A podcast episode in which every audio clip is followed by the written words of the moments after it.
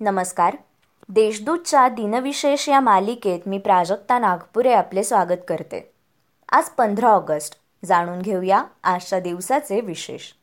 चला मग आजच्या दिवसाची सुरुवात करूया सुंदर विचाराने. स्वातंत्र्याचे मंदिर बलिदान करणाऱ्यांच्या रक्ताशिवाय उभे राहत नाही. मित्रांनो आजचा दिवस आपल्या सर्वांसाठीच खासच ना? त्याला कारणही तसंच आहे.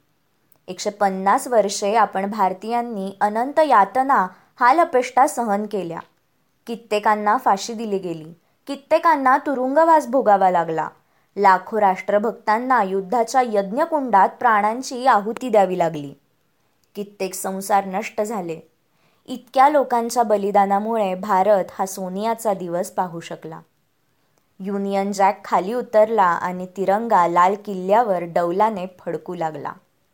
स्वातंत्र्याचा वाढदिवस म्हणून आपण हा स्वातंत्र्य दिन साजरा करतो. भारताबरोबर आणखी एका समृद्ध देशाचा आज स्वातंत्र्य दिन आहे. पंधरा ऑगस्ट एकोणीसशे अठ्ठेचाळीस रोजी दक्षिण कोरिया हा देश स्वतंत्र झाला.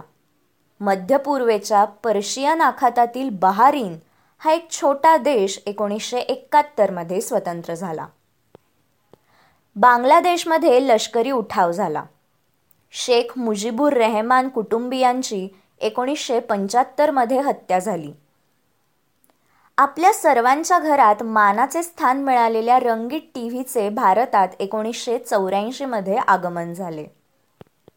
भारतीय अंतराळ संस्था म्हणजेच इस्रोची एकोणीसशे एकोणसत्तरमध्ये स्थापना झाली. आता पाहू कोणत्या चर्चित चेहऱ्यांचा आज जन्म झाला.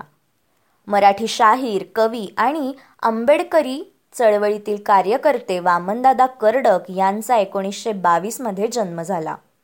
बांगलादेशच्या पंतप्रधान बेगम खालेदा झिया यांचा तसेच बिल आणि मेलिंडा गेट्स फाउंडेशनच्या सहसंस्थापिका आणि बिल गेट्स यांच्या पत्नी मेलिंडा गेट्स यांचाही आजच्याच दिवशी जन्म झाला. स्वातंत्र्य सेनानी महात्मा गांधींचे स्वीस सहाय्यक महादेव देसाई यांचे एकोणीसशे बेचाळीसमध्ये निधन झाले. बांगलादेशचे संस्थापक राष्ट्राध्यक्ष शेख मुजीबुर रेहमान यांचे आजच्याच दिवशी निधन झाले. चला मग उद्या पुन्हा भेटू. नमस्कार.